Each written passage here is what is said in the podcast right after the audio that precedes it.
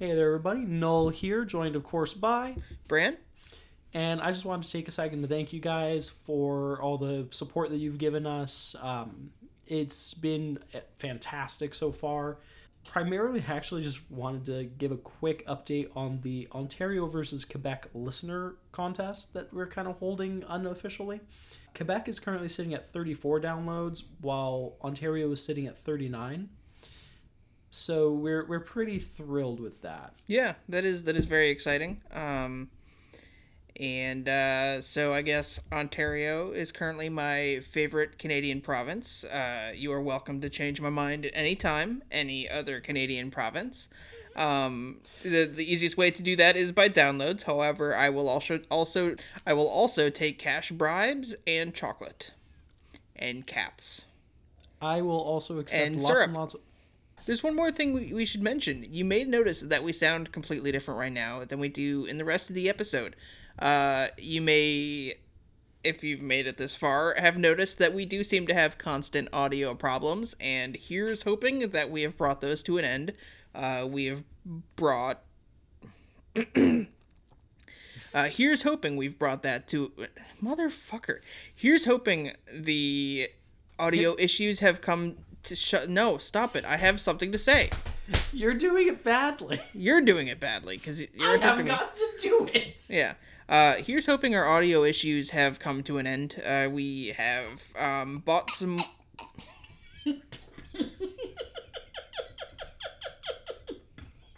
This is the episode where Morgan Null gets stabbed. Here's hoping this is the... episode where I murder Morgan. No. Here's... we do have a limited amount of time. Here's hoping our audio issues have come to an end. We bought a new recording setup that gives us a lot more control over the recording process. And you won't be able to hear more of it until episode 13. Yeah. So sit tight. Hopefully you can tolerate the way I attempt to fix all the audio issues we've been dealing with. One final thing. Keep an eye out for episode 10. We've got big announcements for episode 10. We do?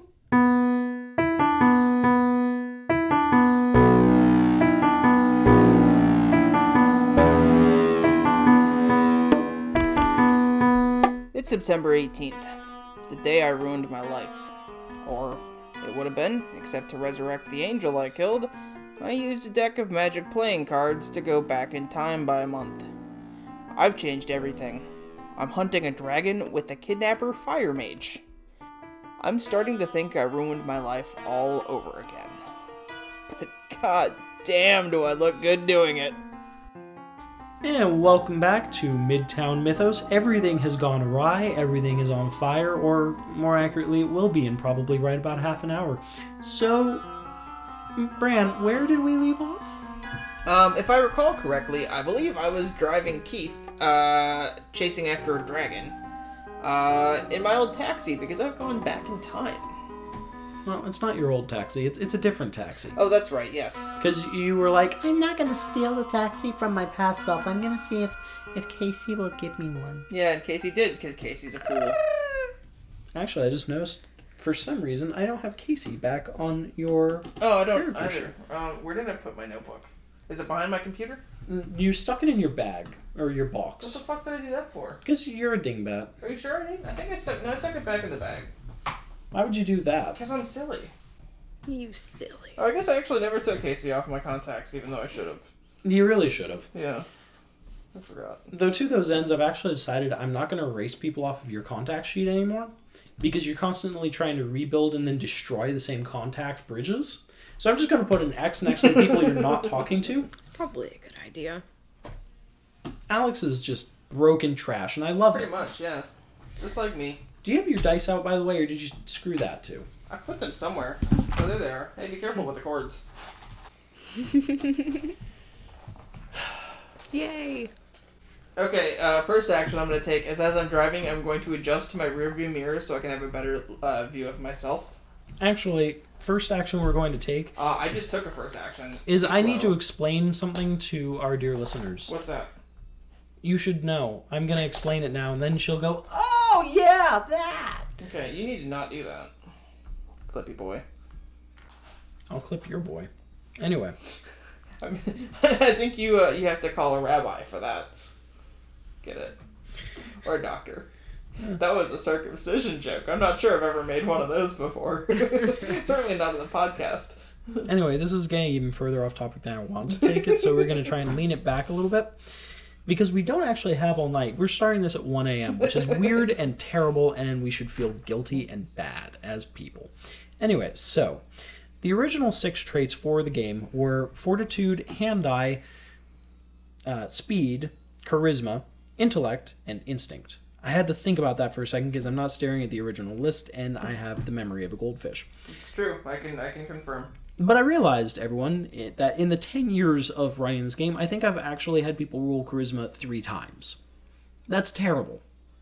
Just the way that I run the game, it just doesn't end up actually requiring charisma rolls because I expect players to actually roleplay. So instead, I decided to break Hand-Eye down into its base parts, which really it should have been anyway, but it didn't quite function in terms of the numbers. So now the current things are Fortitude, Vision, Finesse, Speed, Intellect, and Instinct. We have divvied up the numbers that were originally between Hand-Eye and Charisma to at least keep things semi-fair for everyone. And I have converted otherwise all of the previous NPCs so that they can continue to appear in more or less the same context that they have in the past without too much variation. So that little addendum aside, let's get the hell into the game now. So what was your first action? Because I completely zoned out on you speaking. I'm going to adjust my rearview mirror to have a better look at myself. You smug, arrogant hussy. Mm-hmm. I'm beautiful, what can I say? I'm not going to give that an adamant response. So continuing forward, Keith notices you adjusting the rearview mirror to stare at yourself.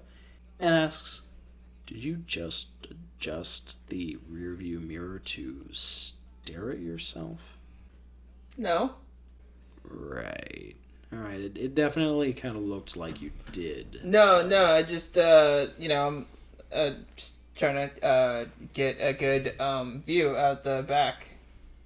Yeah. And so I adjusted again to try to make it less obvious that I'm only using it to stare at myself. Only using it to stare at yourself now. Mostly using it to stare at myself. I might use it for traffic and stuff once in a while. Okay. I mean, it's a mirror, and I'm going to look in it. That's what I do. Fair enough. So I'm pretty. As you're continuing along, you are actually outright about to leave Hartford, and you're about to travel into the edge of Boomgaard. This is not the first time you've been in Boomgaard, but Keith, not knowing that you've never...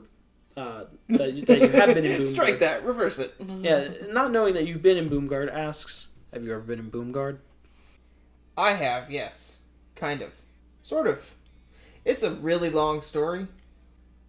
I'll actually remind you, by the way, that you actually have the future version of his notebook and the timeline where he died. Yeah, I know. I remember. I still have his notebook pad, yeah. Notebook pad, yeah. Don't argue with me. That, yes.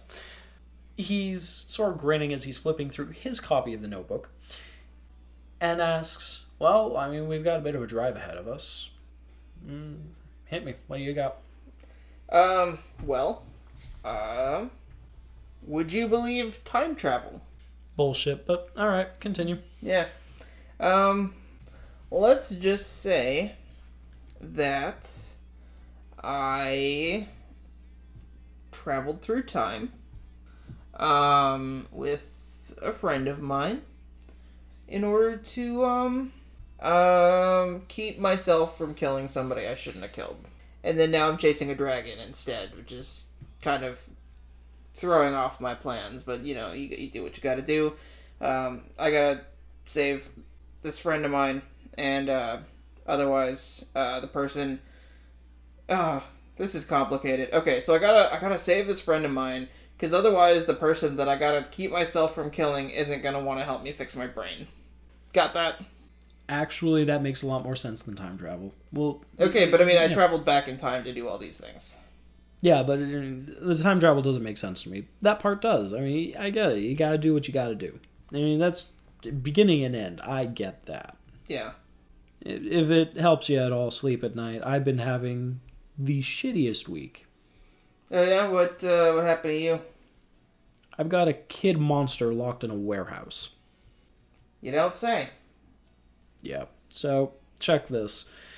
This woman gets in touch with me because she knows that I like to do mercenary work, trying to help people, fix shit, make sure the town's not on fire, right? And it turns out that she's a member of a weird-ass old group. They're this religious order, but they believe that all monsters are evil. And it's like, all right, that seems a little bit extremist, but fine, what you got? What do you want me to do exactly? And she's like, we're trying to fix the vampires. And goddammit, would you believe that that's actually something I would love them to do? So I ask, all right, what do you need from me then? You're trying to fix the vampires? What do you need? And she's like, I need you to kidnap a little girl and keep her in a warehouse until we can take her to cure her. I'm like, that sounds fucking bonkers. And then she's like, we will pay you very well. I'm like, I'm in. Because you gotta do what you gotta do. Yeah. Yeah, you do. The conversation lapses again into silence whilst you stare at yourself. How long are you going to go without speaking?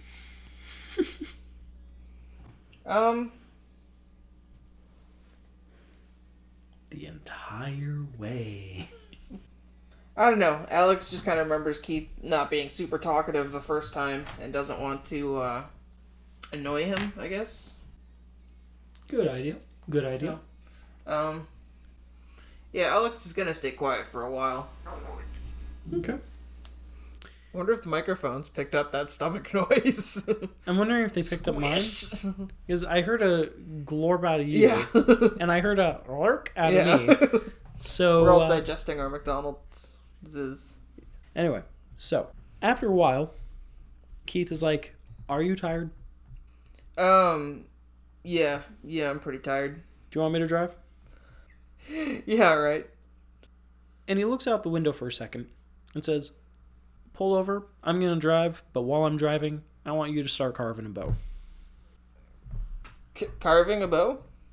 Yeah, we're going to grab a length of wood and we're going to make you a bow and some arrows. I mean, they're not going to be fancy, but I mean, you said that's what you like, right?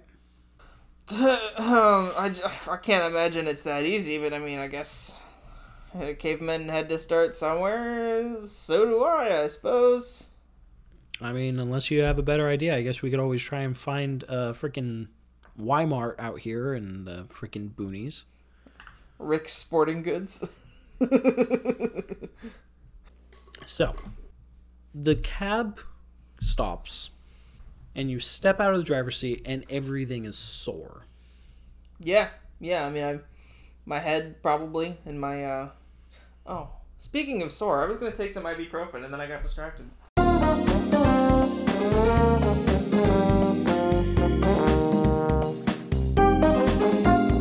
Anyway, moving on. Alex pulls the car over and runs off into the forest, and finds a magical tree, and then turns it into the best fucking bow ever. And then they name it... Beauregard.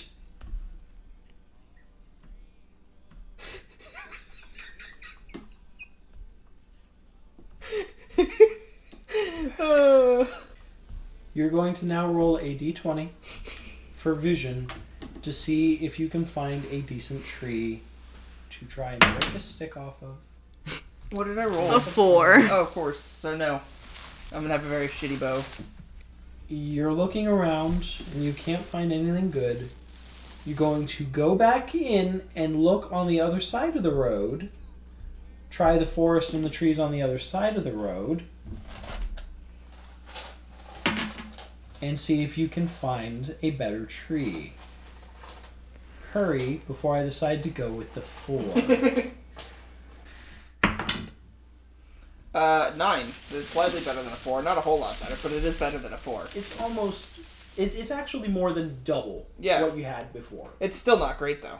No, but it doesn't qualify as a cataclysmic failure. No, that would be a 1. At which point I would find a stone and try to make a bow out of that and fail. I'll go ahead and actually provide some context on this as well.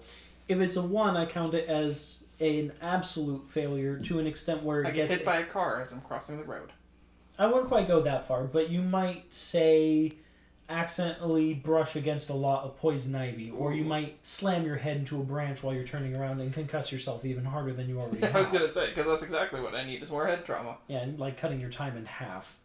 On the other hand, if it's between a 2 and a 5, then it's not good. You're probably going to have a negative day. Between 6 and 10, I believe it is. And it's a failure, but it's not going to be hurtful, per se. Let's move forward. Yeah, the point is, I sort of cut it into quarters to provide context to how bad it is, or how good it is. So that's marginally better. It's a whole other bracket. So you managed to find not the best kind of wood for this. It should really be a different type of tree, but at least you're going to be able to make a sturdy enough bow that it won't just snap the first time you try to use it. Okay. So as you're emerging from the woods, having found that much, and you'll be able to actually use some string to make a halfway decent... string for the bow. Bowstring? Bowstring. Thank you. I feel dumber. It might have a fancier name than that, but I feel dumber the more I try and describe a bow and an arrow. Because obviously I'm not Legolas, unlike you. Yeah. So you're... Katniss, bitch. There you go. So, you're emerging from the woods, semi-triumphant, and Keith looks at it, at the length of wood that you have and that you're going to be whittling in the backseat, and just mutters, "You couldn't find any better?" "No, I looked on both sides of the road and the pickings were slim." "That, I don't know. I ain't seen a boat made out of stuff like that before. That just looks flimsy." Are you signaling for me to roll again, or are you just pushing those towards me? Just pushing them towards you. Okay. Did I grab stuff for arrows as well? Yeah. Okay. Yeah, I'm not going to make you roll for those. I'm just assuming you've got some arrows. In fact, I'm going to even go ahead and assume that you're just whittling everything in the backseat while you're going. Using my override knife? Yes. Which does provide an excellent cutting edge. Yay! Does it dull or no? You have not encountered a dulling on anything. I'm going to say that you managed to make... Actually, you know what? Do another roll. I don't care if you use one of those dice or grab a new one, but that roll is going to then decide how many arrows you get. Okay. So hope it's not a one. Mm-hmm. Does that one feel lucky? Does not it feel lucky, punk? Sorry, microphone, I'm moving you so that I can actually have a proper, angle on the dice rolling tray thing. Oh, of course that's where I get my 20. 20 arrows for me. That's not a bad thing. No. More arrows equals better. Yeah. So while you're in the back... What should I write the bow as? Shitty homemade bow? I just wrote it as bow. Okay. I'm still writing it as shitty homemade bow. By all means, go for it. So, 20 arrows. While you're whittling a shitty homemade bow and some shitty homemade arrows in the back of your shitty not homemade cab... We're going to actually shift gears real quick. Whoa. Whoa, indeed. Getting crazy up in here. Crazy. Because we're going to actually be bringing in Itsy. Yay. She actually gets to speak and have a play in the game. You didn't get to do a whole lot last episode, did you? Or I've been dead for a while, so... That, it has an effect on people. Yeah. Yeah. It's okay. So, you are alive again. Yes. I'm presuming you're not still currently in the compound. No. You've been beginning your travels to go and figure out where your friend is. Yes. So, tell me, where are you presently? You don't need to have an exact place in mind. Just an approximation of where Rain would be hanging out to take a breather. Oh, hanging out? Well, I was kind of envisioning myself, walking through a forest. Oh, that's totally okay. So, walking through a forest? Yes. All right, that works perfectly. So, Rain, you are walking through a forest. You have decided to take sort of a slower, low path. The scenic route, yes. Yes. It gives you more time to think about, furthermore, what you've already been through. Because although you don't remember much from your time dead, you do know that you are from a different timeline. Right. And a broken future. So I don't remember being absorbed into my body. All you remember is that this was not your body, but it is at the same time. Okay. You remember your you, but this is not the same you that belongs here. Right. Obviously, I still remember Alex, though. Yes. It's dim, but you do remember Alex, and specifically you remember... having a disagreement about them, mm-hmm. or with them, more accurately, and that they needed your help with something, but you don't remember what. Okay. So, there's not a lot of context on that. It's all very foggy. Right. But what's important right now is roll a d20, please. Okay. 16. That is quite adequate. You notice, as you're wandering, something is moving in your peripheral vision. Okay. Ducking between trees, rolling in behind rocks, crawling through the leaves. Something is following you. Okay.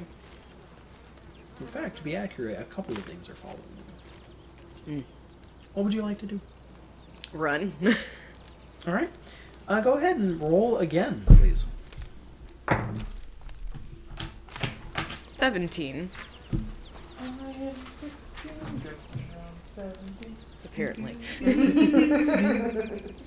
Okay. So 17 is, again, perfectly adequate. You take off running at a pretty solid rate of speed. But the problem is, whatever the things are that are following you are managing to keep pace. Okay. You're noticing, though, because they're not able to just duck between trees going this fast, trying to keep up with you, that they're people in these, I'm not going to call them elegant outfits per se, but they're very much ceremonial in nature. Okay. But they're also designed to be efficient. These are ceremonial outfits designed for working, for being on the move. It's a ceremony on the go. Ceremony to go. I need business. I think they've already got that in Vegas. Rooms to go, I'm coming for you. I'm going to bless this couch while it's being transported at high speed down the highway.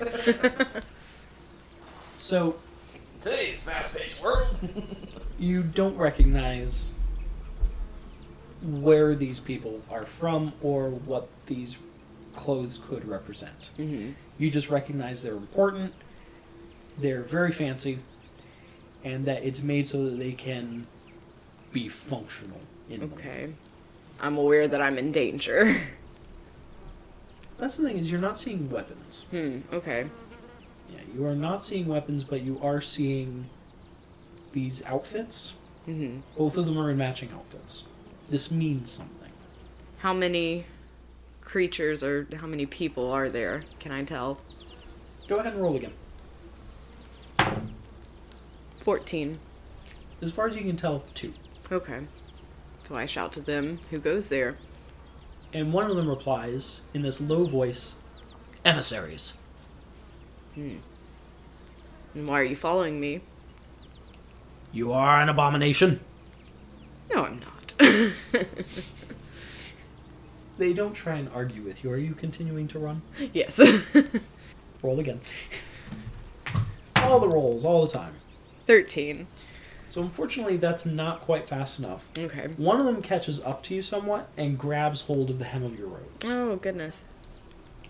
This is going to slow you down to basically stop. But you do have the option of trying to shake loose from them or attacking. Do I have my lightning rod? You do. Okay. Yeah, I'd like to try and swat him with my lightning rod. Swat, stab, slash. Slash. Slash. D20 again. 15. Okay. You take a swipe, and you do manage to cut some of the fabric right on the front of this guy's ceremonial whatever this is. Mm-hmm. Some of the fabric tears away, but you can see more fabric and plated... It almost looks like ceramic underneath. Like armor? Yeah, like a good old-fashioned ceramic armor. Okay. He takes a small step backward, moves his arms clear to make sure they don't get cut, and then reaches for you again. You have an opportunity to dodge aside. Yes, I'll dodge. 14. Not too shabby. Not too shabby. You do manage to dodge this time. They're close. You can feel the breeze of their hand ruffling your robes, but they don't manage to grab you this time. Okay. The other person, meanwhile, has caught up and is trying to flank. I'd like to blink. All right. There's a lot of trees around you. Where do you want to blink? Just behind someone, or into a tree, or onto a rock, or... into, like, a darker patch of the wood. Okay. Well, for that one, we're actually going to need the 5d6. Oh, 5d6. Oh, all 5. All 5. Yeah.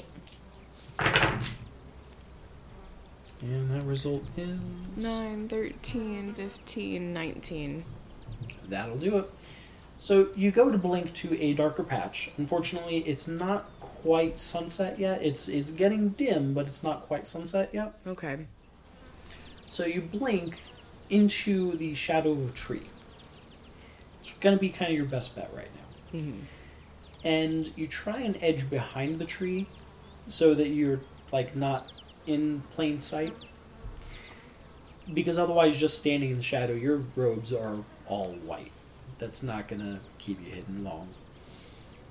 They look around for you for a second, and they gesture to each other. You can just sort of see it peeking around the edge. And they begin to look for you. Roll that d20 again.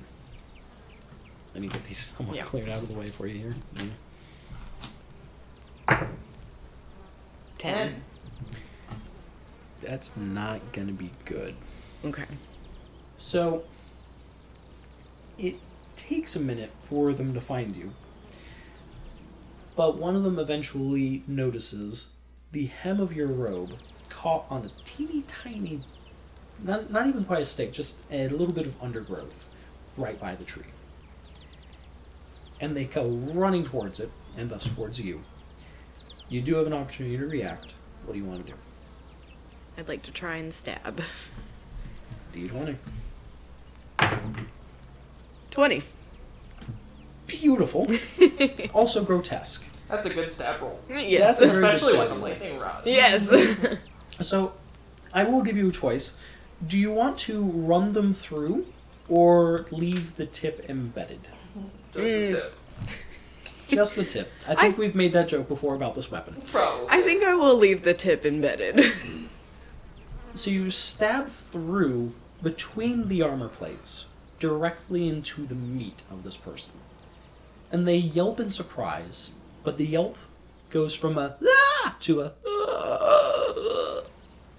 As you watch lightning crackle down through them, you're lifting the rod up, lifting them off of the ground. Lightning is crackling down from their feet to the ground, setting the leaves on fire. Their eyeballs burst out, like clear out of their skulls, just jelly in the air. Lightning and flames begin to shoot from their eye sockets. Smoke begins to pour from all the holes in your head as you smell cooking meat in the air. So basically what I did to you, but worse. It's about the same. You cooked the crap out of Rain. And something about this, you remember... that's how you died, and something about this is both deeply upsetting and incredibly satisfying. Hmm. The other person is horrified watching their friend die. Good. But they're not backing away. They're still walking very slowly towards you. You might want to watch yourself. They hold out their hands in a calming gesture and say, "We don't intend you harm." They did not need to die. could have said that earlier. Then why are you following me? And calling them an abomination. I'm on Team Itsy over here. I Team Rain. Yeah. I mean, yeah, no. Get the t-shirts made. Fuck Team Emissary.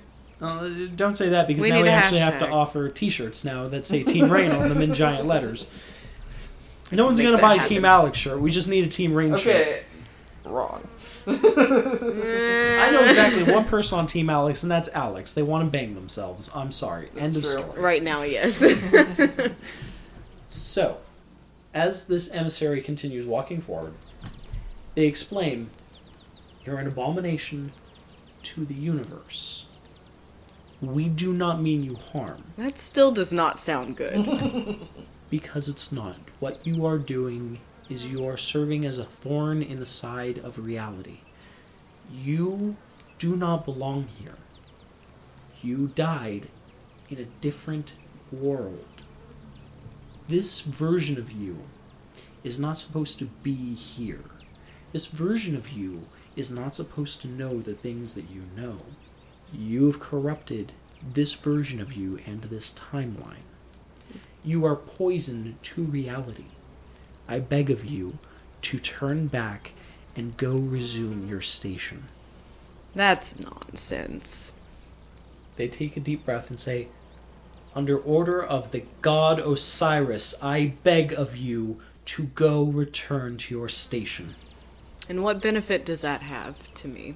Not destroying this reality that you have decided to call home in forsaking your own. Well, it is hard to argue with that. Maybe I should go back. It would be recommended. I guess I have no choice. And the emissary takes a step back and says, "I can go with you if you need. I will clear problems out of your way. I just need you to return back." Why should I trust you? Why should I trust you? Fair enough. And he nods. And you can't see his face. There's this mask that shrouds everything but the eyes. And this heavy hood pulled up. But you get this feeling that they're pleased. And they lower their arms back down at their sides. Okay. Are you going to lower? Throw the lightning rod like a javelin. I mean, the lightning rod is still currently in their friend. So. Yeah, I'm going to take that out now. You're done cooking. You dropped the. They're still cooking. It's a burning freaking just. It's hot. Yeah, you drop the ashen corpse of their friend to the ground. You them off the end of the thing. You tap it like a cigarette. Here's the worst part: when the body hits the ground, it just collapses in on itself into a pile of not quite ash, like clumps of almost of the texture of a wasp nest. Just this ashen pile of wasp nest corpse. Like dried clay, kind of. Kind of, yeah. And as Bran was suggesting, you sort of knock the ash off the end of the lightning rod. And the emissary looks at their dead friend, less pleased. I would imagine. So what would you like to do? Well, throw the lightning rod like a javelin. No. I'll be good, and I will go back to my station. I will mention that is not a great idea. Which is funny, because you just said that not doing so was not a great idea. The emissary said that. True. Very true. I am not the emissary. Very true. I am a higher power than any of them. And yeah, I just didn't remember that it was the emissary and not you. I personally know that you very much should ignore this person. So I am going to poke my head in as your instinct. Let me see if I'm able to do that. Roll the beautiful marble die of I'm amazing. That was a negative. That was a 1. That was a crit fail. You don't know shit. Go home. Basically. Fuck. Yeah, you really should have done the roll before you already told them this is a bad idea. Well, I mean, it's still not a great idea. Yeah. Basically, to provide context, which Rain would know a little bit of this anyway, not a lot, but a little bit. Mm-hmm. There is a cult out there that you now know worships Osiris, where their entire purpose is if someone is going to deviate from fate, quote-unquote fate, this cult seeks them out, and if they don't follow everything to the letter, if they have knowledge they're not supposed to have, this cult kills them. Okay. So, although they have expressed that all they need you to do is toe the line, the problem is you having this other knowledge, how are you supposed to toe that line exactly? It's harder to bullshit that you don't know something and make a choice based on what you don't know than it is to not know and simply do a thing. Okay. Instinct will override is the point. Okay. For example, Bran has a hard time not metagaming sometimes because they will find something out and will change their behavior based on something that they found out that they weren't necessarily supposed to know. It's harder then for Bran to change gears and to play along with, oh no, I don't know that, rather than going along with it. So sometimes if you catch Bran stuttering along through a sentence and seemingly having a hard time making a decision, about 8 times out of 10 is because they know something already they're not supposed to know yet. I would not say it is that often. You are not that bad about keeping secrets. I've gotten a lot better about it. It's really prevalent in, I'd say, probably about the first 3 or 4 episodes, wouldn't you say? I don't know. About the first 3 or 4 episodes, there's a lot of little moments like that. I've tried to get a lot better about not cluing her in on things. So. Anyway. GM intrusion out. Make thine choice on what thou shalt do. Well, it's hard to make any other choice now, based on what you told me. But that would be metagaming, so I mean, it wouldn't be too much of metagaming because Rain would, in character, be aware that the cult of, now they know, Osiris is dangerous. Okay. They would know at least that much. So I second guess myself, because I have a bad feeling about this person, and I am going to, blink and kind of disappear on him, kind of ghost a little bit. Where are you going to ghost to? Just away. The furthest point away that I can see. Okay. Roll your D. 6. Zoop, zoop. And we have 16, holy 18, shit. 20. That's really quite good. Obviously, it's not a perfect score, but that's still up there. That's quite good. Alright, so you blink a colossal distance. They sort of stumble around for a second trying to figure out what the hell just happened. And by the time that you notice they've spotted you, you are well ahead of them. You will have no problem keeping a solid pace if you just keep running. Okay. And I will run. Yeah, and in these woods, you're probably going to lose them as soon as the sun sets. So. Which should be happening soon. So. Pretty soon, yeah. You'd estimate within the next 30, 35 minutes tops. So yeah, I mean, it's going to be a run, but you're still going to be able to do it. Mm-hmm. And you still don't know exactly where you're running to, but you do at least have a pretty good idea you're running the right direction. Mm-hmm. So, that brings us back over to you. A quick aside, whenever Alex's head gets fixed, I know what song should be the theme for that episode. That reminds me, guys. Don't worry, you'll get your second. Because, I mean, I've got this weird impression that, especially for the episode that we've already released, that people just don't fucking know this yet. Don't make faces at me. I will throw all of these at your head. Over on the blog, there are songs. I post one each time that an episode is released, which I feel best coincides with that song. Now she can tell you what the hell song she thinks needs to go along with Alex getting their brain not bloody. Fix Me by Black Flag. Due to the chorus, fix me, fix my head, fix me please, I don't want to be dead. And then the final one is fix me, fix, oh wait, No, that's the same thing again. Okay, you've ruined your time. You had a really good run during the first mention of the first chorus. That is, I really like that. I read it wrong. I thought I read a different thing. Oh, here. It's the part above it. Someday I'll feel no pain. Someday I won't have a brain. They'll take away the part that hurts and let the rest remain. I haven't listened to Black Flag in forever. I gotta listen to the song again. Incidentally, you should definitely share that to the Twitter because depending on what happens, you might end up being better by the end of this episode. It all depends how it plays out. Nifty. Yeah. But it's going to very much depend on a lot of elements that I don't know if they're all going to pull together. Here's hoping. But if they don't, you can still share that to the Twitter when it does happen. Yay. And you're going to share it to the blog or no? I mean, I might, but it might not be the song for the episode, because if it happens this episode, I'm sorry, the dragon is going to take fucking precedent, because that is a much bigger deal than Alex's bloody little brain. What song for the dragon? I'm not going to tell you that yet. You get to see it, and people get to go to the blog to look it up. I'm going to throw dice at you. I hate that noise. I hate that noise so much I can't even tell you. I can't even express to you how much when you make that noise, I just want to pull on your hair and scream.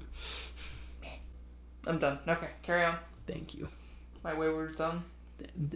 Thank you, my dear friend, because otherwise this will be the end of you. I will kill you. Please, please never make that sound again.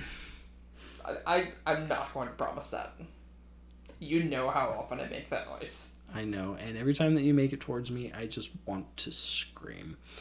I don't know why it pisses me off as much as it does. I can deal with so many of your other quirks because I love you to death. You are such a great human being, but that sound makes me want to rip my hair out and feed it to you.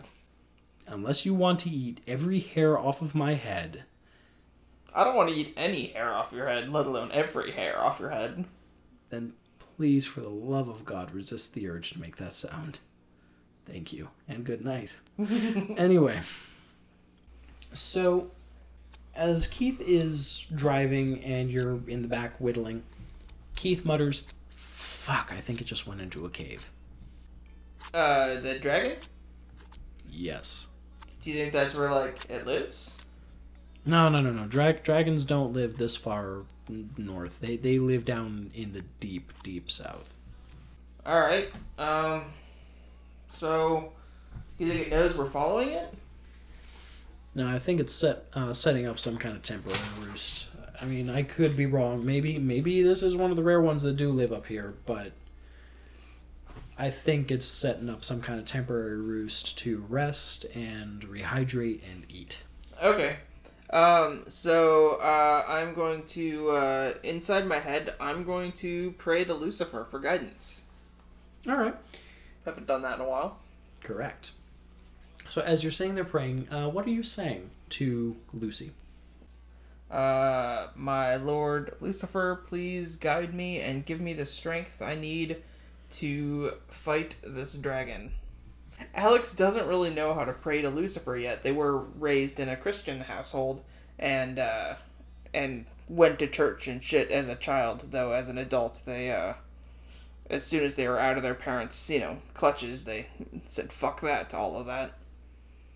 Every time that someone says clutches, my brain just thinks of a clutch of turtle eggs, and I just picture little turtles crawling across a beach. Anyway. So, you try to pray to Lucifer. This has nothing to do with that, by the way. I just drew a card from the deck. Nothing happens. So I don't hear a response or anything? You are so used to him talking back to you. It's not even funny. You're used to going into a full trance and falling through shadow hell, basically. But this time, nothing. It's like praying to God. Is Alex saying that out loud? No, they're just thinking it. But either way, yeah, nothing happens. And that never happens. Even if he's just telling you to figure it out yourself, Lucifer always responds. So this is bizarre. Yeah, Alex is kind of worried, wondering what's wrong, if it's because they didn't go and get the sword, that they do realize that now that they're back in the past, Maggie would still have that magic whatever, Lucifer sword. Whatever. What was it called? I think I had called it the Damned Sword, or Sword of the Damned. Something like that. And in fact has never met Alex and would have no idea who Alex is. And then it occurs to Alex that in this timeline, Satan doesn't know. Well, Lucifer doesn't know who they are either. Yeah. You haven't done the little ritual that actually gave you that initial bond with Lucifer to bring you to their attention and to make you relevant. You are no longer currently in this timeline a Luciferian. Not officially, anyway. No. And unless you have a connection, you are not actually a member of that cult in any capacity. Does Alex know how to do the ritual? No. Alex actually walked in on it, if you'll recall. Oh, that's true. Yeah, they walked in on Randall just praying in the back office. Now, the good news is you're going back to Boomgaard. But the question is, do you want to reestablish a connection with Lucifer, who obviously had very different plans? Well, Lucifer did have very different plans, but he was very, very helpful. That's a tricky one. Yes. Yeah, it's literally, you can have the world on a plate, but you are lying in bed with the devil, almost literally. It's a little more literal than figurative, and it makes you feel a little bit bad. So to those ends, if you want... Well, I'm sorry, go ahead. I was just going to say, if you want, you could make a side trip into the proper city Boomgaard area to try and go meet with Randall. But I mean, that would be driving well out of your way past where this dragon just chose to nest down. I decide not to. I consider it, because I am aware that we are in Boomgaard, but I also think about the fact that I need to try to be on Rain's good side if I want them to fix my head. And if they find out that I've pledged myself to Lucifer all over again, I don't see that happening. Probably I just not. Don't see that happening. Probably not. Yeah. Yep. However, I am going to ask Keith, I don't suppose you have a spare, pistol or anything I could have just as, a backup weapon, do you? And he sort of chuckles and starts fidgeting around. He's like, are you damaged in the head, kid? I already showed you I've got two guns. And he pulls out this big-ass gun and just holds it over his shoulder. It's pointed basically right at you, but his hand is not, his fingers aren't on the trigger, but it's, pointed right in your face. So go ahead and roll, actually, an instinct roll to see if you have a fucking freak out real fast. Any of those dice are yours over in the other end, yeah. Thank you. 19. So in this case, rolling high is actually bad. Oh, of course. Because you're rolling your instinct to see whether or not you have a full-blown panic attack. Okay, and so in that case, I shouted at him, "For the love of God, dude, haven't you ever heard? Don't point a gun at anything you don't intend to destroy? And haven't you heard that you need to have the fingers on the trigger to actually do anything with the gun?" Yeah. Still, gun, don't point it at people. Dude, that's rule 1. Then take it out of my hand and point it away from yourself. That's rule number 2. Man, fuck you. I take the gun away from him. And he shakes his head and says, "You're going to have so much fun." How many bullets do I have? You have to look inside the gun. Okay, is it a revolver?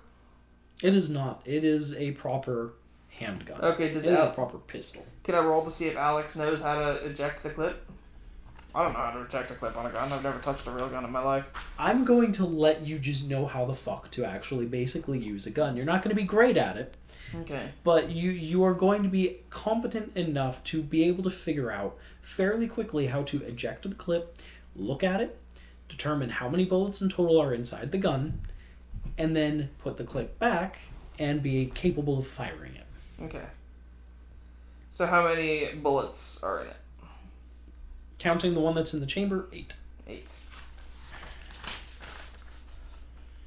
Which I'm pretty sure is actually supposed to be a fairly normal number of bullets, but I could be completely wrong because I don't really know guns personally. It's why I'm just saying that it's a big-ass handgun, rather than it is a Smith Wesson 74Q with an ejaculate trigger. No, I don't know guns that well. I'm sorry, everyone. This is why eventually I would like to make Mythos accessible to people, so that if they want to get that persnickety about firearms, they can. But the heart and soul of this game for us is effectively the investigation, the problem solving, the character interactions, not the how big a gun is it really. So as we're driving, I ask him, so how exactly do we fight a dragon? Very, very carefully. I know that sounds stupid and obvious, but I haven't done it before myself. This is going to be a brand new territory for me. All I know is that they have weaknesses, they have weak spots, but it's hard to figure out exactly where they're going to be. Obviously, the eyes aren't going to be exactly the toughest part of them. If they open their mouth, they're probably going to breathe fire, but you can probably shoot in there and hit a few things. But their scales are tough as hell. Can I borrow your phone so I can do some research while you drive? Yeah, sure, why not? And he pulls out his phone and he passes it back to you. All right, and I'm going to research dragons and how to fight them. All right, do a quick roll. Not how to train them, though. How to fight them. Do a quick roll, because this is actually going to be the last thing that you do before you guys get to the dragon.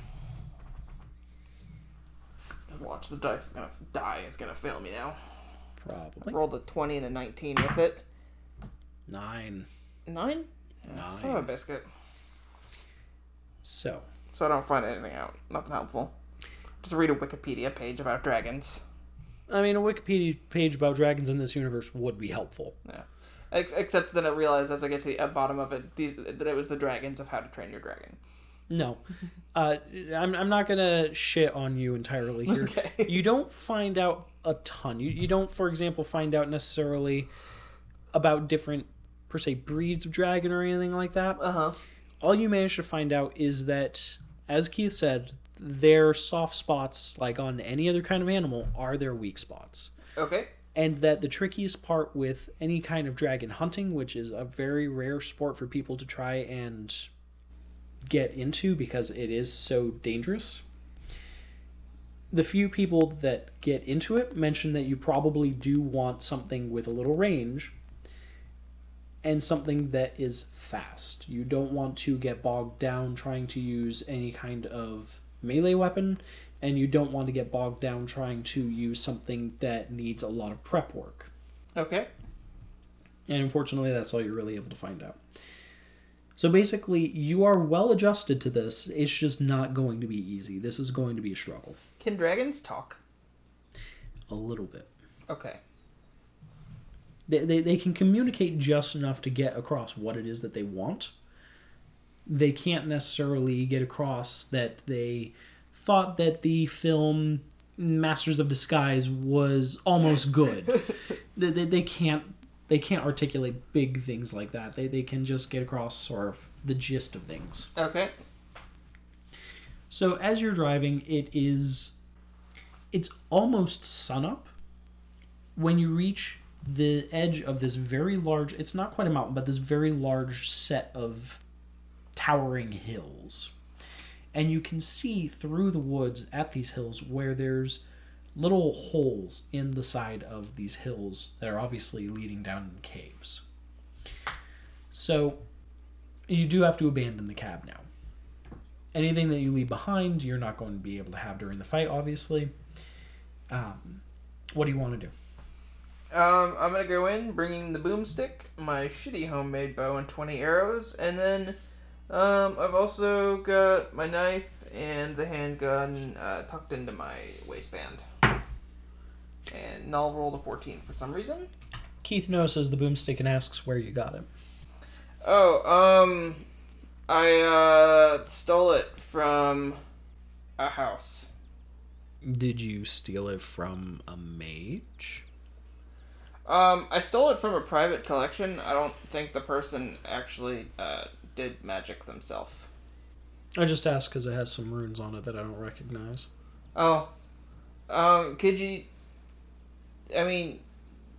take a look and see if maybe you can tell me a little bit more about what it does? A lot of different kinds of magic, kid. That I can tell you. I can use fire magic and earth magic, and I see both of those on there. There's 5 other runes that I just don't recognize. I said he has 2. There are 7. I'm sorry. Yeah, I was off by a little bit. There are 7 other kinds of rune on there that he just doesn't recognize. What other kinds of magic are there? A lot. So if I'm not exactly a mage, what will this still be of any use to me? Not really, no. Magic, when it comes to elemental stuff, which is what us mages can do, it's something you're either born with or you're not. It's just a thing. It's innate. It's in us. Okay, well, look, this thing is still mine, but if it's going to be more use to you fighting a dragon, why don't you hold on to it for now? And he blinks and he stares at it for a long second. He's like, I'm not sure that I can use it any better than you can. I mean, obviously, I can use the fire and earth sigils on it, but the other 7, I don't know them. I can't access that yet. Not until I am gifted with it. I don't know how to describe it. It's weird. Okay, well, if you want to borrow it, like I said, you know, you let me borrow your guns, so you can borrow the boomstick if you need to. I appreciate that. You hold on to it just in case.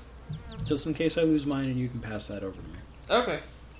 And you guys begin climbing into the hills. I will say, go ahead and roll a d20 there real quick. I rolled another 9. Rolled several 9s today. You hear something. That's the best way to describe it, is you hear something. Oh. Oh? I'm in the woods. Somebody else is also in the woods. I mean, it is a voice. You can make out it's a voice, but you don't recognize this voice. Oh, I was talking about, I just remembered that Rain is also in the woods. But I don't know if these are the same woods. They're not, but we'll get to that in a minute. Because I was thinking, like, Rain is super far away off in, wherever the Foxville. But then I remembered, no, that's not where Rain lived. Rain lived in Boomgaard. Yeah. Silly goose. I am a silly goose. Anyway, now, you're hearing voices that you don't recognize. Okay. Several voices. What are they saying? They're muttering, it's in the caves. It's going to destroy us. I can feel it. It's in the caves. There's going to be so much fire. We need to leave. We can't leave. There's no way for us to leave. God, these mortal coils. The fires will be terrible. We need to leave. And then I nudge Keith and I whisper, do you hear that? The fuck are you talking about? I don't hear shit. You don't hear that whispering? No. I hear you whispering like an idiot. Okay, I strain my ears to try to hear more. Roll that d20 again. I'm going to try a different one. Probably a good call. Or perhaps not, because that's the second time I've rolled a 4 with that die. As you're trying to strain your ears to hear more of the whispers, you can hear the whispers are still happening, but they are just blurring into each other. You can't make out what the exact word. Which direction are they coming from? All around you. At the risk of making Keith think I'm a crazy person, I'm going to call out, hello? Who's there? Roll a d20. Or a d20, yeah.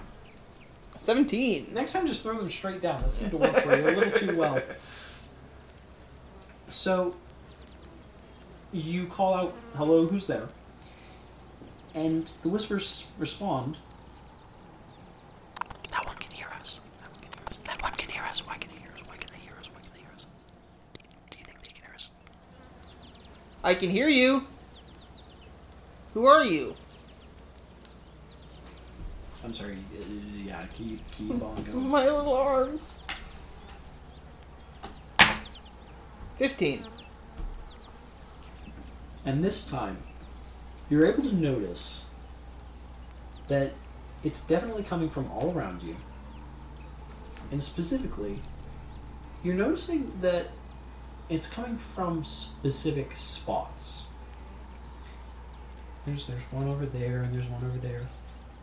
They can hear us. They can hear us. Why can they hear us? They can hear us. Nothing else. Well, I approach whatever the closest spot is, and I say again, well, who are you? Why can I hear you? And the voice very, very clearly says to you, I am mighty and green, and I've been here since before your father's fathers. And Keith turns and stares at you and says, Kid, why the fuck are you talking to a tree? You seriously do not hear them talking? Then they're whispering, clear as day. Alright, Kid, I'm gonna keep walking. You stay here and have your hallucinogenic breakdown. I don't know why you decided you need to take drugs before this, or why you're crazy, but you stay here. I'm gonna go save my friend. And it suddenly dawns on me that I have recently suffered some serious head trauma. Mm-hmm. Perhaps this is simply a side effect of that. It very well could be. Because Keith's not hearing anything. Nope. And trees are not known for being conversationalists. Nope. So I cast some side-eye at the tree, and I follow after Keith. And I say, I'm sorry about that. I don't know what happened. I think I mentioned head trauma, right? Let's go with that. And he sort of grins and he shakes his head and he's like, Kid, you are something else.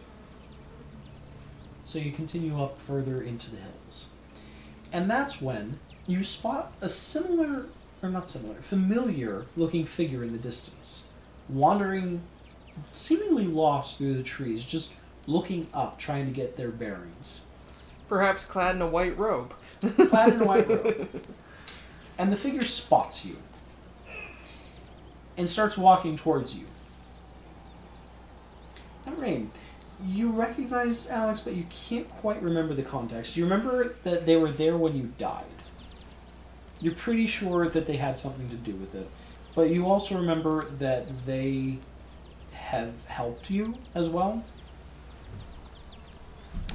So I say, hello, is there someone there? And as Rain approaches, I shout, holy shit, it worked! What are you talking about? You're alive! Of course I'm alive. Yeah, but... And now to try and explain around to Keith. I look at Keith and I say, time travel. And then I look back. to Rain and say, look, this might be hard to believe, but I'm from the future, and in the future you promised me that you would help me. I had some head trauma, and you promised me that you were gonna fix my head in exchange for me saving my friend Leslie. And I'm still trying to save Leslie, but having a fixed head would really help. Leslie? Where is Leslie? Dragon got Leslie. We are on our way to fight a dragon. Okay. Well, I can't say that I know exactly who you are. Yeah, I know this is all really difficult to believe, but you can fix my head and you can make me better, and then I can fight a dragon and help you, and everything will be great. You know, I've come across some people in the woods this evening, and I just don't know if I can trust you. You did promise. I know it's in the future, and it might be hard to believe, but really, What do you need me to do to prove that I'm not gonna hurt you? Just show me that you're telling the truth. You've got a fairly good feeling about this, but you do still want to see the proof. Show me the proof. What proof? Proof that you're telling the truth, that you are from the future and that you came back to resurrect Rain. Would that be... I didn't tell them that I came back to resurrect them. I left that detail out because I didn't want to explain who killed Rain. Fair enough. So what kind of proof are you looking for? I need to know where Leslie is exactly so that I will know how to help her. Now, is Keith at all surprised that I know that it's Leslie that the dragon took? Because I don't remember if he mentioned that it was Leslie. I know he said it was a friend of his, but I feel like I coyly... played over that or glossed over that? Yeah, that Alex just kind of went, oh, I'm just a driver, la-di-da. I mean... I don't remember. It was just last week, but I don't remember. He's hearing it, but you also have to realize his instinct is a 5, which means that although he isn't, say, stupid by any stretch, he's just not picking up on the fact that he didn't tell you that, so why do you know that? Ah, okay. Yeah, he's just not cluing into the fact that this should be something you don't know. Okay, I look at Keith and I say, "Hey, Keith, give me your notebook." And he's like, "Just for a second, your notebook." I don't give anybody my notebook, kid. Okay, fine. And I pull his notebook that I have, his notebook that I held on to, out of my back pocket, and I hold it up for him. I said, "This is your notebook, right?" How the fuck do you have that? Dude, time travel. And he reaches into his back pocket, and he pulls out the notebook, and he stares at it, and he stares at you, and says, "What the fuck happened?" Time travel. And then I look over at... And he stops you, and he marches over, and he grabs your shoulder, and he slams you against a tree. You are a lot smaller than this dude. He slams you against a tree and says, "How did you get my notebook?" You died, okay? The kid, the vampire kid, killed you. He takes a deep breath and he exhales. He takes a few steps back and he throws the notebook into the woods and just shouts, "Fuck!" And so then I look back at Rain and say, "See? Future. Please help." Yeah, this is too much. I'll go along with it. Okay. Thank you. That was Keith's reaction too. All right. So, how does this whole healing process work? And we all look to Null. I mean, technically speaking, Rain has already done it once to themselves before they died. It's as easy as rolling 5 dice just to see what happens, how it shakes out. Collection of d20s. That's not what Itsy is rolling. Null was just handing me back the collection of d20s I still had on the board. All of which have failed her. One of them rolled a 20 once to determine how many arrows I have. All right, moment of truth. All ones. Goodness. No, there's a few twos. 3 twos. 3 twos and 2 ones. 2 ones. So a nice little 8 there. That's pretty bad. So, Rain very half-heartedly heals me. It's certainly not your best work. Yes. I'm still slightly skeptical. Mm-hmm. To reference D&D, Rain performs lay hands to attempt to cure your brain. And you have no idea if it worked. You have no idea if it worked. Am I still in love with myself? Thankfully, no. Oh, okay. That's been healed at least. Yeah. You do feel at least a little more normal, but you have no idea what that actually means. You have no idea if that means that you are better, or if it just fixed a few things but not everything. You really have no form of context as to what is now fixed, because if it were an external wound, that'd be one thing. Uh-huh. But being internal, you really have no idea. Well, I don't know what happened, but I think it helped. Thank you. You're welcome. Keith shakes his head and says, "Well, this has all been very sweet and nice, and I'm glad that we're getting along, that we're all friends, but let's go kill a goddamn dragon." Yeah. Totally looking forward to that. What am I getting myself into? Well, you've got the magic lightning staff thingy. That'll help against the dragon. How do you know what my staff does? Do I really need to keep saying I'm from time travel? Time travel! When in doubt, time travel! And at that point, Keith's phone starts ringing. Do I still have his phone, or did I give it back to him? You did eventually give it back to him. Or at least I was assuming you gave it back to him. And he pulls out his phone, and he stares at it for a long second, and he blinks, and he answers it, and he's like, Leslie, are you okay? And you hear a terse voice on the other side. But you can't hear the words. And he takes a step away, and mutters, We're here. We're coming to get you. It'll be okay. And then he pulls the phone away, and he puts it back in his pocket. Leslie!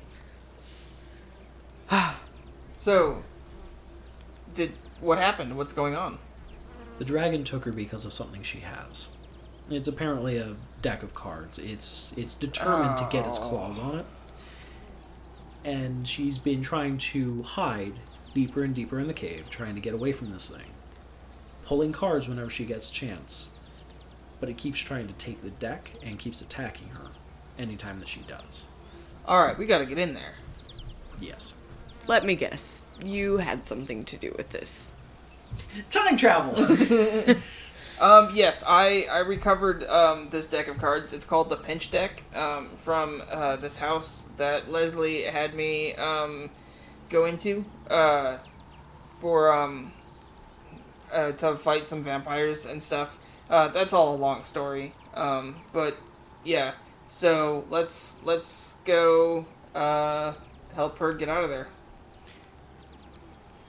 And Keith goes, whoa, hold on. Let's take a step back. Pinch, as in Thomas Pinch, the madman? I have no idea. I vote we let the fucking dragon take the cards. Okay, we can do that, but first we get Leslie. Yes. I don't give a shit about the cards now, okay? I want to make sure Leslie's okay. Okay? She's my friend. If she has the cards, I'm kind of thinking we say keep Leslie. The Pinch Deck is nothing to fuck around with. Anything Pinch touched is not to be fucked around with. How do you people not know this basic fucking shit? Thomas Pinch was a fucking crazy person. The way he fucked around with magic was like freaking Hitler with a nuke. You just don't fuck with it. Do you want a Hitler nuke in your back pocket? I don't think that you do. Look, if you don't want to help, if you're too scared, that's all well and good. You can go back to the cab, wait there. But I'm going in there, and I'm going to help Leslie. And he takes a deep breath and he sighs. I'm going to go. But I swear to God, the second that things start to look bad, I'm cutting and I'm running. Because you may be stupid enough to get yourself killed by a monster on behalf of one lady and a deck of cards. But I've seen this happen too many times to too many friends. I'm not going to get killed myself doing something stupid. Fine, let's go. And he shakes his head. And he double-checks that his gun is in its holster, and he double-checks that he has his boomstick on hand, and he starts trudging up further into the woods and up the hill. Alright, and I follow after him. A party of 3. Yeah. I'm presuming that you're following. I tag along behind, yes. And I'm like, oh no, Ray just decided to ditch. Gotta save my Leslie. So... I don't know the words to that song. I don't even know what song you're reaching for. It's The Road Goes Ever On. It's a song with Bilbo Baggins. So you guys reach the mouth of this cave. And the only reason that you know that it's the right cave is you can see trees torn in half at the mouth of the cave. Yeah, dragons are not known for their sneakiness. Or how small they are. This thing is big. That is also true. So it's clambered into this cave, and you guys have to sort of weasel your way over these logs. I need both of you to roll a d20 real quick. And actually, I need to as well real fast. I'm sorry, what are we rolling for? Climbing over the logs. Okay. And I rolled a 12. And my... 14. And a what am I adding this to? My finesse or fortitude? Yes. Finesse. Finesse, that's a total of 18. Excellent. And for you? 19. And for poor Keith, that is an 11. Ah. Well, I guess we're going to have to help Keith up. Keith gets really frustrated after a while and points his boomstick. Boom! Instead of doing fire, something different happens this time. You watch as the ground itself lifts, forms two arches that throw the trees aside. And he's like, fuck stealth and sneakiness. I'm getting this fucking cave, whether or not this fucking forest wants me to. And he charges through past you guys as you both are just staring at the two arches that have just been made out of dirt. And he's just like, as he just grumbles his way deeper into the cave. You know, in the first couple episodes, I really didn't care for Keith at all, but he's grown on me. I'm really happy that he's back. That's all I can really say. He's just... You were not happy when I let him die. Oh, no, I fully expected you to let him die. I didn't know exactly how that was going to play out. I knew he was going to die, but I'm just very happy to have him back because there's this whole other side to him that you guys didn't get to see. Uh-huh. So it's this pleasure of bringing this character back and showing you this other side to him. He's a very competent vigilante and mercenary that has done this for a long time now. If I'm not mistaken, I'm pretty sure, I don't have it written down, unfortunately, anymore, but if I'm not mistaken, he's been doing this for about almost 15 years. Okay. He's what, in his late 30s, early 40s? Mid-30s. Okay. He's been doing it since he was about 20. Instead of, being a good college student, he would go out and kill vampires and shit like that. Who didn't do that in college, am I right? There's a time and a place for everything. It's called college. Yeah. So... to those ends, he's marching into the cave. You two are presumably following. And as you're making your way through, you can see spots on the ground where just huge sections of rock have been just torn apart. You can see scratches leading through the cavern, deeper and deeper. When you reach a fork in the road, there are three tunnels. Which one do you want to go down? Well, we could split up. I vote we stick together. If we run into a dragon, we're not going to want to run into it on our own. So can I see down any of the tunnels if more rock has been dug up or anything down any one in particular? I mean, you can certainly do a vision roll to see what you can see. Yeah, I'd like to do a vision roll. On which I roll 17. That's actually my vision is 22. Yeah. Very good. Yeah. So you're looking down each of these tunnels, trying to get a feel for what is in each of them, or if anything's been torn up. And or footsteps would also be a thing I would be looking for. Yeah. I mean, most of the passageways are now fairly solid rock. There's not going to be a lot in the way of soft dirt underfoot through here. Mm-hmm. But what you can see is that each passageway seems to have some damage to it. There's one passageway, the one on the far left, that seems more damaged, but you don't know if that was previous damage or recent damage. What do you guys say we take the left one? Sounds good to me. Alright. Personally, I'm voting the far right. You want to take the far right? Why? Because that one is the least likely to kill us. How do you know that? But the dragon might be chasing Leslie, so if it went down that hallway or that tunnel, then that might be where she is. Yes, but like I said, I'm down here trying not to die. So if we want to go down the left tunnel, that one's going to be on you guys. I personally vote for this other tunnel because if this thing is down here, it's least likely to be on that side, and we might still find something.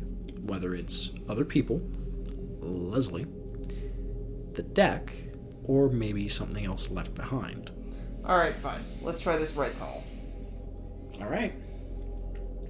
So you guys begin down the right tunnel, and the further and further you're going down, because it is at a downward slope, the more that you're starting to get the feeling that this was not the right way. Mm-hmm. But you're finding that it's weaving over further and further to the left. Okay. Finally, you reach this spot where it gets very, very narrow, to the point where you'll have to crawl through it. And Keith looks at this little gap and says, I can't fit through there. You're welcome to check and see if you would be able to fit through there. I know I will. I'm little. You are itty bitty. I'm quite large. Yeah, you are a bulky angel person. And Keith is a bulky dude. Alright. So that leaves itty bitty Alex to go through the tiny gap. You guys stay here for a minute. I'm going to scout through just a little bit. I won't go far. And Keith nods and sits down on a rock that he just caused to form out of the ground. He's like, whoop, sit. Good. Please be careful. Yep. Subtext, please be careful. I didn't heal your ass for nothing. So you shimmy your way through this tiny little rock passage. It's about 15 feet long. And at its narrowest, you're literally crawling along on your elbows. When you finally do pop out the other side, you come face to face with a hyperventilating Leslie. Oh.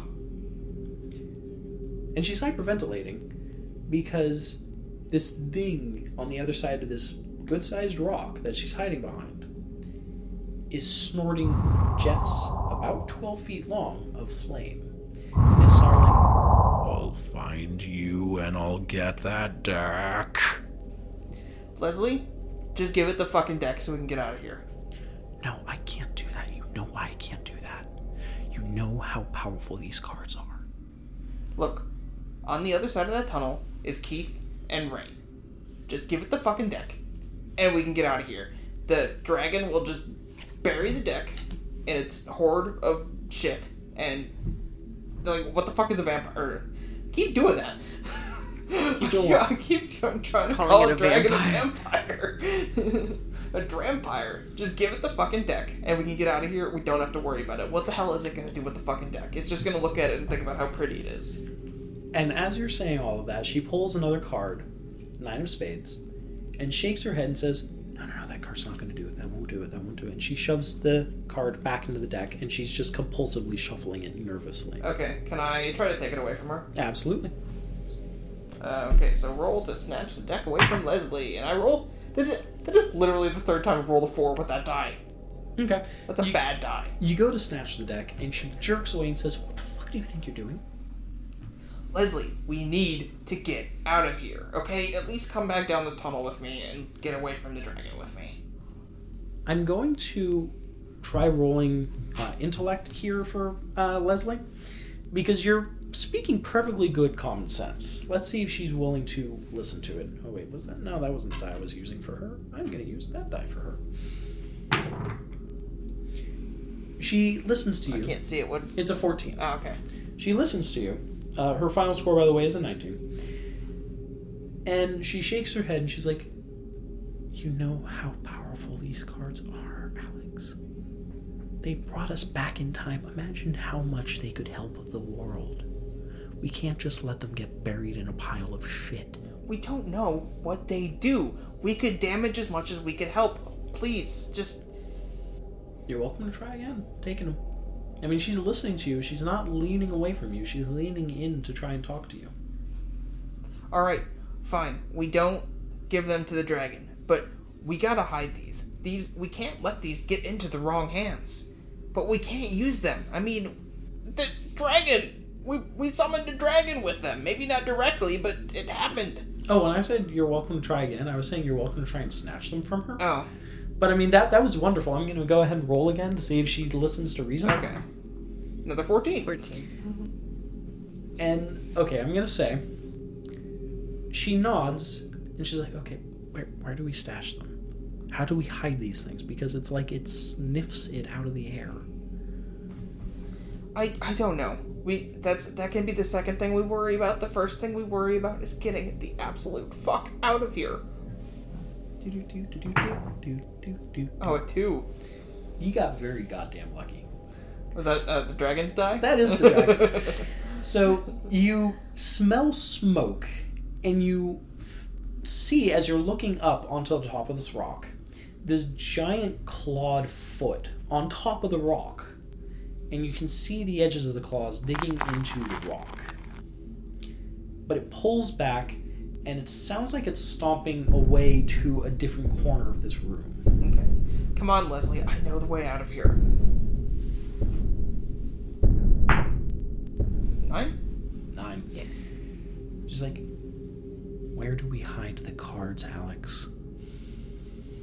How do we hide them? It's just going to follow us.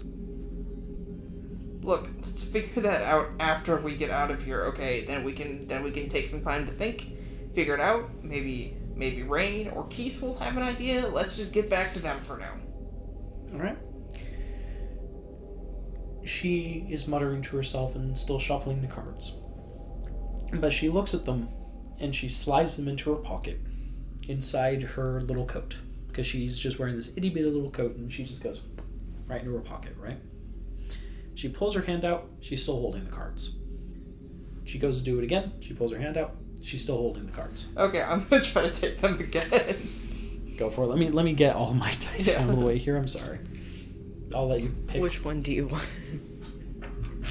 The one that was doing good for you for a roll or two? Yeah. 17. That is much better. Much better. So, what's the final score on that? What are we doing? Finesse? Yeah. It'll be 23. That is very good. You managed to snatch the cards out of her hand, and what do you want to do with those, now that you've actually got them in your hand? I am going to put them in my back pocket, where Keith's notebook had been. Okay. Actually, I guess it's still there. I didn't actually give it to him. I was gonna, but then he threw his away, so I no longer felt the need to give it to him. Yeah.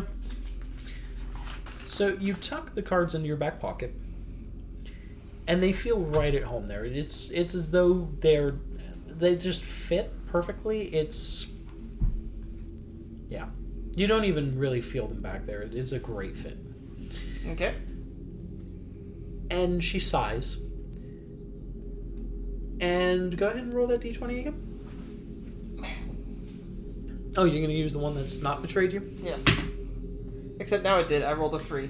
So you turn around, and you go to start crawling back through. And she snatches them out of my back pocket. No. Oh. No. You start crawling through. Okay, I would usher her in first, though. Okay. As you're ushering her in, you see something in her hand, though. She's still got the fucking deck. She still has the fucking deck. I pat my back pocket. You pat your back pocket, and the deck's not there. You don't know how the hell she pulled that off. I am very frustrated. Give a very resigned sigh. And assume that one of the cards she drew has somehow essentially glued the pinch deck to her hand. In effect, yes. Okay. Specifically, when she drew that last card, the 9 of spades, the deck is now cursed and will not leave her hand under any circumstances. It will always reappear back in her hand like clockwork. And okay. To those ends, as she's crawling through the tunnel, you're watching. She's holding the deck in the palm of her hand, kind of like someone just holds a TV remote. Mm-hmm. And she's not even holding it in her hand with her fingers. She's placing her palm down on the cave floor, and when she raises her hand, the cards are just staying there. The entire deck is just like magnetized into the palm of her hand. Lovely. Yeah. She has gone through some serious shit in about the last 6 hours. Just shuffling the cards and grabbing them. And that's when her phone begins to ring about halfway through the 15-foot passage. Okay, but I'm still right behind her, right? Yes. Okay. You can actually see her phone blinking in her back pocket. Okay. And then you remember something. Both of your phones broke, exploded, specifically when you got here. So why is her phone suddenly working again? I assume she took Rosie's phone. Nope. No? Another one of the cards. Oh, gotta give her phone back? One of the cards will fix a random specific broken object. Huh. Well, lucky her. Yep. So Poor Alex is still without a phone. But you can see through her back pocket that specifically the person calling in this case is Keith. Calling to see if you made it through alive and found her. yeah, hey, you're hiding from a dragon, but I'm gonna go ahead and give you a call and possibly give away your location. Otherwise, I would have had him call her again earlier. Can I hit him over the head? Yes, you can. Clunk. Not enough to hurt him, just enough to be like, what the F are you doing? Very Three Stooges-esque. Roll a d20 to see if he lets you hit him. Well, he won't let me. Is that a 9 or a 6? I cannot tell. That is a 6. As you go to... No, it's a 9. Just kidding. As you go to whack him in the back of the head, he catches your wrist with the boomstick and just goes, and he lowers his arm back down. You can hear some sniffing around the hole at the other end of the passage that you just crawled away from. Uh-huh. And you hear a growl. But nothing immediately happens. What would you like to do? So Leslie and I are out on the other side where Keith and Rain are? No, you're still crawling through the passage. Okay. But you hear growling at the end you just crawled away from. You're in the middle of the passage, and that thing is growling behind you. Okay, Leslie, you gotta step it up. That thing knows where we're at. It's gonna breathe fire at my butt and roll a 16. No. That was a 16. Let me double check this thing's... Uh-oh. Yeah, its instinct isn't great. Its instinct is only a 10, but it definitely... It's higher instinct than mine. I mean, you have to understand, a dragon's base stats start at 15 by default. So 10 is low, honestly. Oh, okay, so it's a dumb dragon. Good to know. It's dumb, strong, and pissed off, is what it is. So the problem is, yes, it has noticed. So the problem is, yes. It's not a smart dragon, but it has noticed you.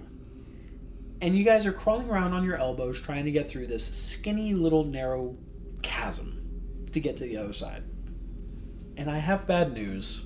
It's breathing fire up my butt. It is going to breathe fire up your butt if it can. It wants to.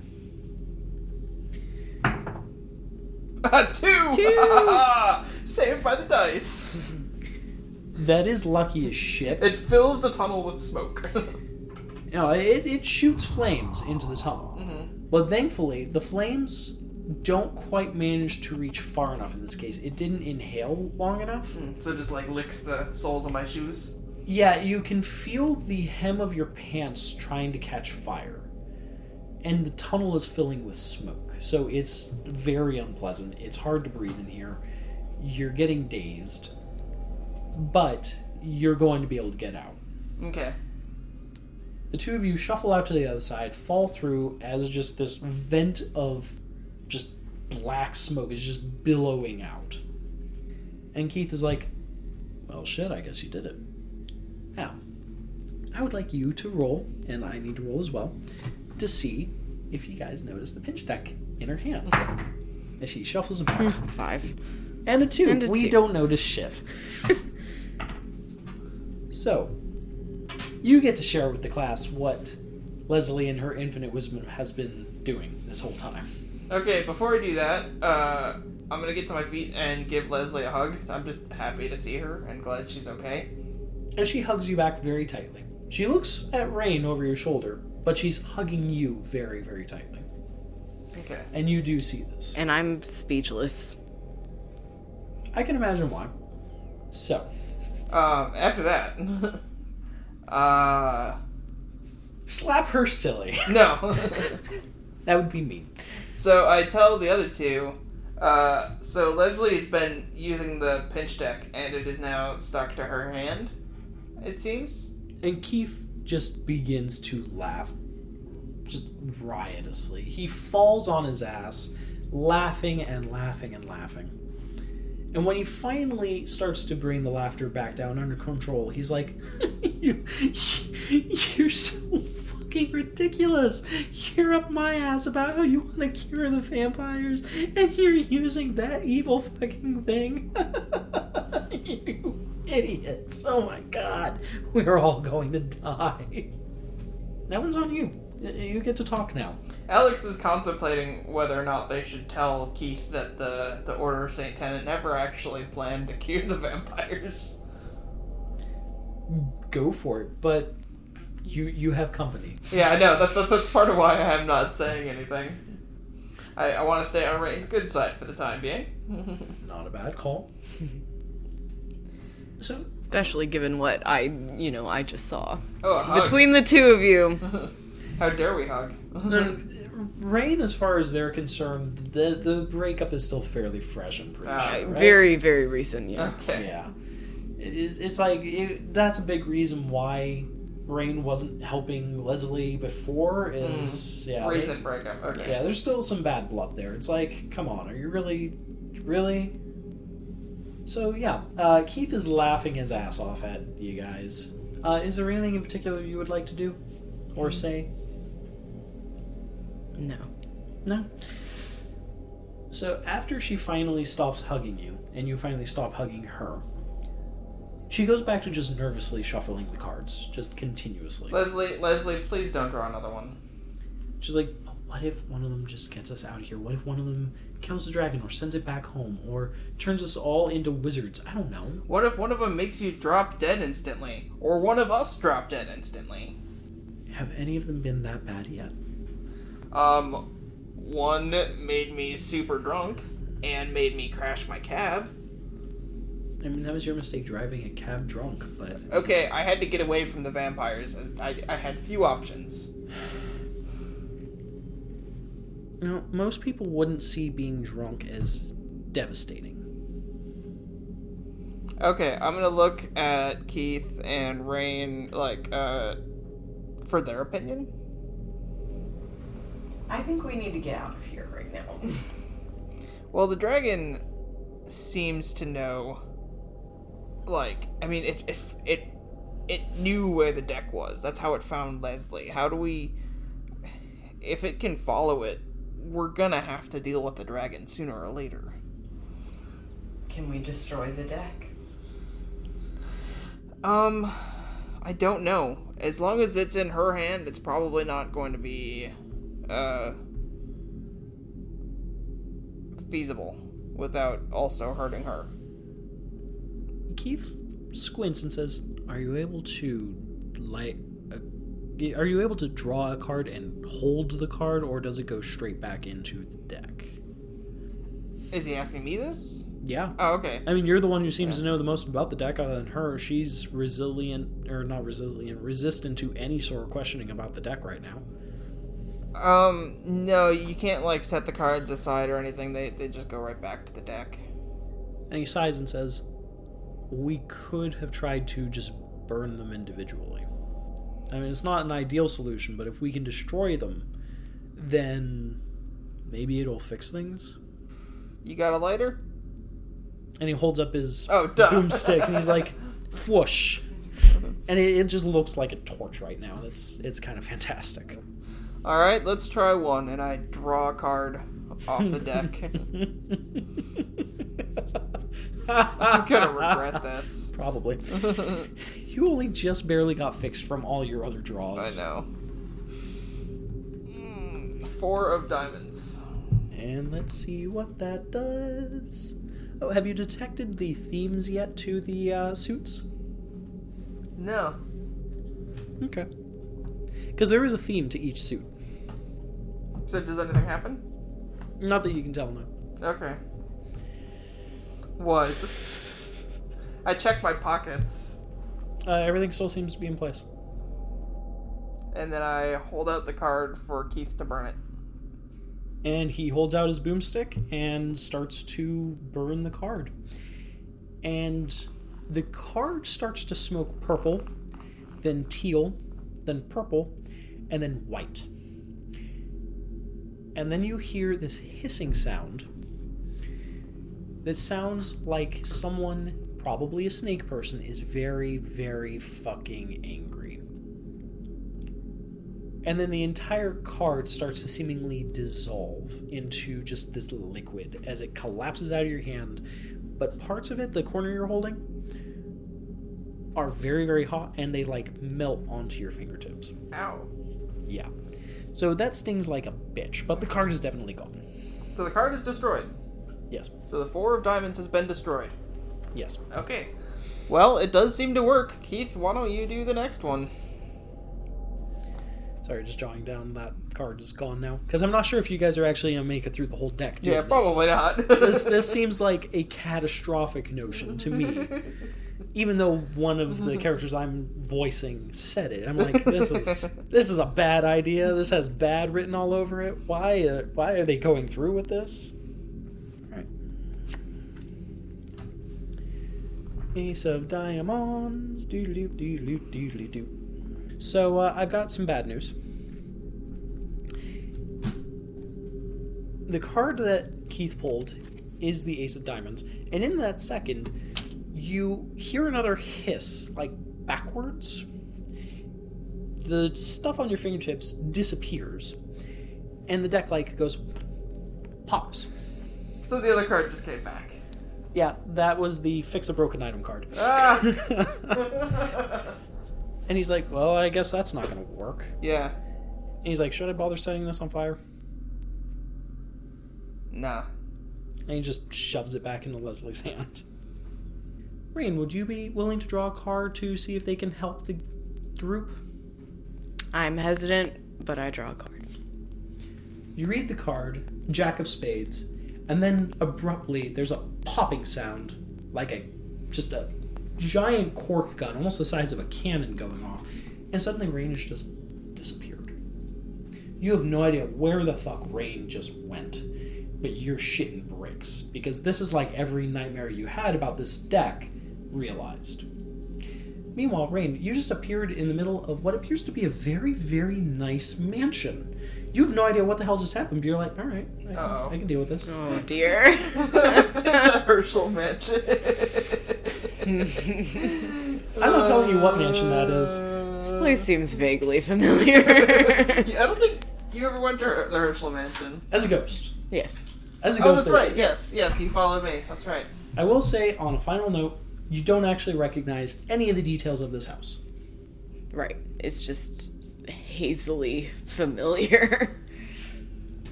Or it could just be a different mansion. Huh. I'll never tell.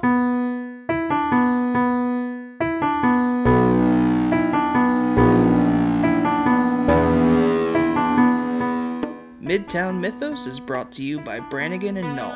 If you've enjoyed the show, please subscribe, rate, and review us with your favorite podcast site. We like to share news and memes on Facebook and Twitter at Midtown Mythos. And more Mythos can be found at midtownmythos.com.